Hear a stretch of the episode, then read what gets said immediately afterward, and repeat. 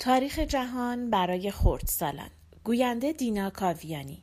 بخش 84 دیروز امروز فردا. اگه تلویزیون رو روشن کنید و به یک برنامه خبری نگاه کنید کلی خبر و اخبار دستتون میاد. می‌بینید که تو دنیا کلی اتفاق افتاده.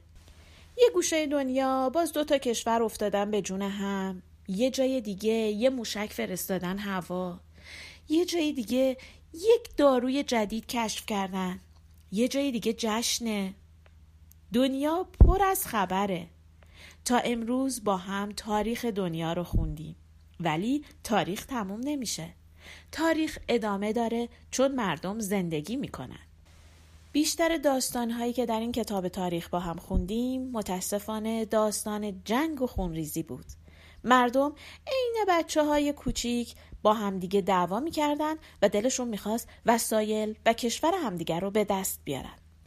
بعضی از افراد بودند که در این بین از کشورشون و از مردمشون دفاع می‌کردن. مثل جاندارک.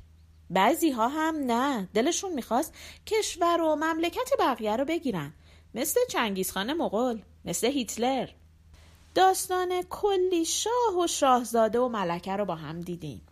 داستان مردمانی رو شنیدیم که کشورهای کوچیکی داشتند و تلاش کردند و به یک کشور قدرتمند و ملت بزرگ تبدیل شدند. چیزی که در این بین خیلی بد بود داستان جنگ ها بود. جنگ هایی که باعث شد خیلی از مردم خونه و زندگیشون رو از دست بدن. ولی خب دیدیم خیلی از افراد هم دارن تلاش می‌کنن که دیگه جلوی جنگ ها رو بگیرن. داستان دانشمندا و مخترعا و مکتشفا هم دیدیم. کسایی که تلاش کردن تا دنیا جای بهتری برای زندگی بشه. راستی شما فرق اختراع و اکتشاف رو می‌دونین؟ اکتشاف یعنی پیدا کردن چیزی که همیشه وجود داشته ولی آدما از اون خبر نداشتن. مثل کشف آمریکا. قاره آمریکا همیشه وجود داشته ولی آدما از اون خبر نداشتن و کریستوف کلمب رفت و آمریکا رو کشف کرد. اختراع یعنی ساختن چیزی که قبلا وجود نداشته مثل اختراع رادیو اختراع تلویزیون. یکی از چیزایی که اختراع شد و باعث شد که جون خیلی از مردم حفظ بشه واکسن بود. برنامه واکسیناسیون باعث شد که خیلی از بیماری هایی که قبلا جون مردم رو می گرفت ریشهکن بشه. اولین واکسن واکسن آبله بود. تا پیش از اختراع واکسن آبله خیلی از مردم جونشون رو به خاطر آبله از دست می‌دادند. اونهایی هم که از این بیماری جون سالم به در می بردند یا چشماشون نابینا می شد یا دونه های آبله برای همیشه روی پوستشون باقی میموند و صورتشون رو کمی زشت می کرد. بعد از اختراع واکسن آبله خیلی از مردم جونشون حفظ شد. یکی دیگه از کارهای مهم جوشوندن شیر بود. باورتون میشه؟ همین شیری که ما راحت از توی یخچال ور میداریم و می‌خوریم پر از میکروب بود یه دانشمند فرانسوی به اسم لوی پاستور فهمید که موجودات خیلی ریزی توی شیر و بقیه مواد غذایی وجود دارن که اونها رو آلوده می‌کنن و باعث بیماری در انسان میشن. پاستور فهمید که با جوشوندن شیر این موجودات ریز از بین میرن. الان شیر رو در کارخونه ها می جوشونن و شیری که به دست ما می‌رسه پاک و سالمه. به این کار پاستوریزه کردن میگن.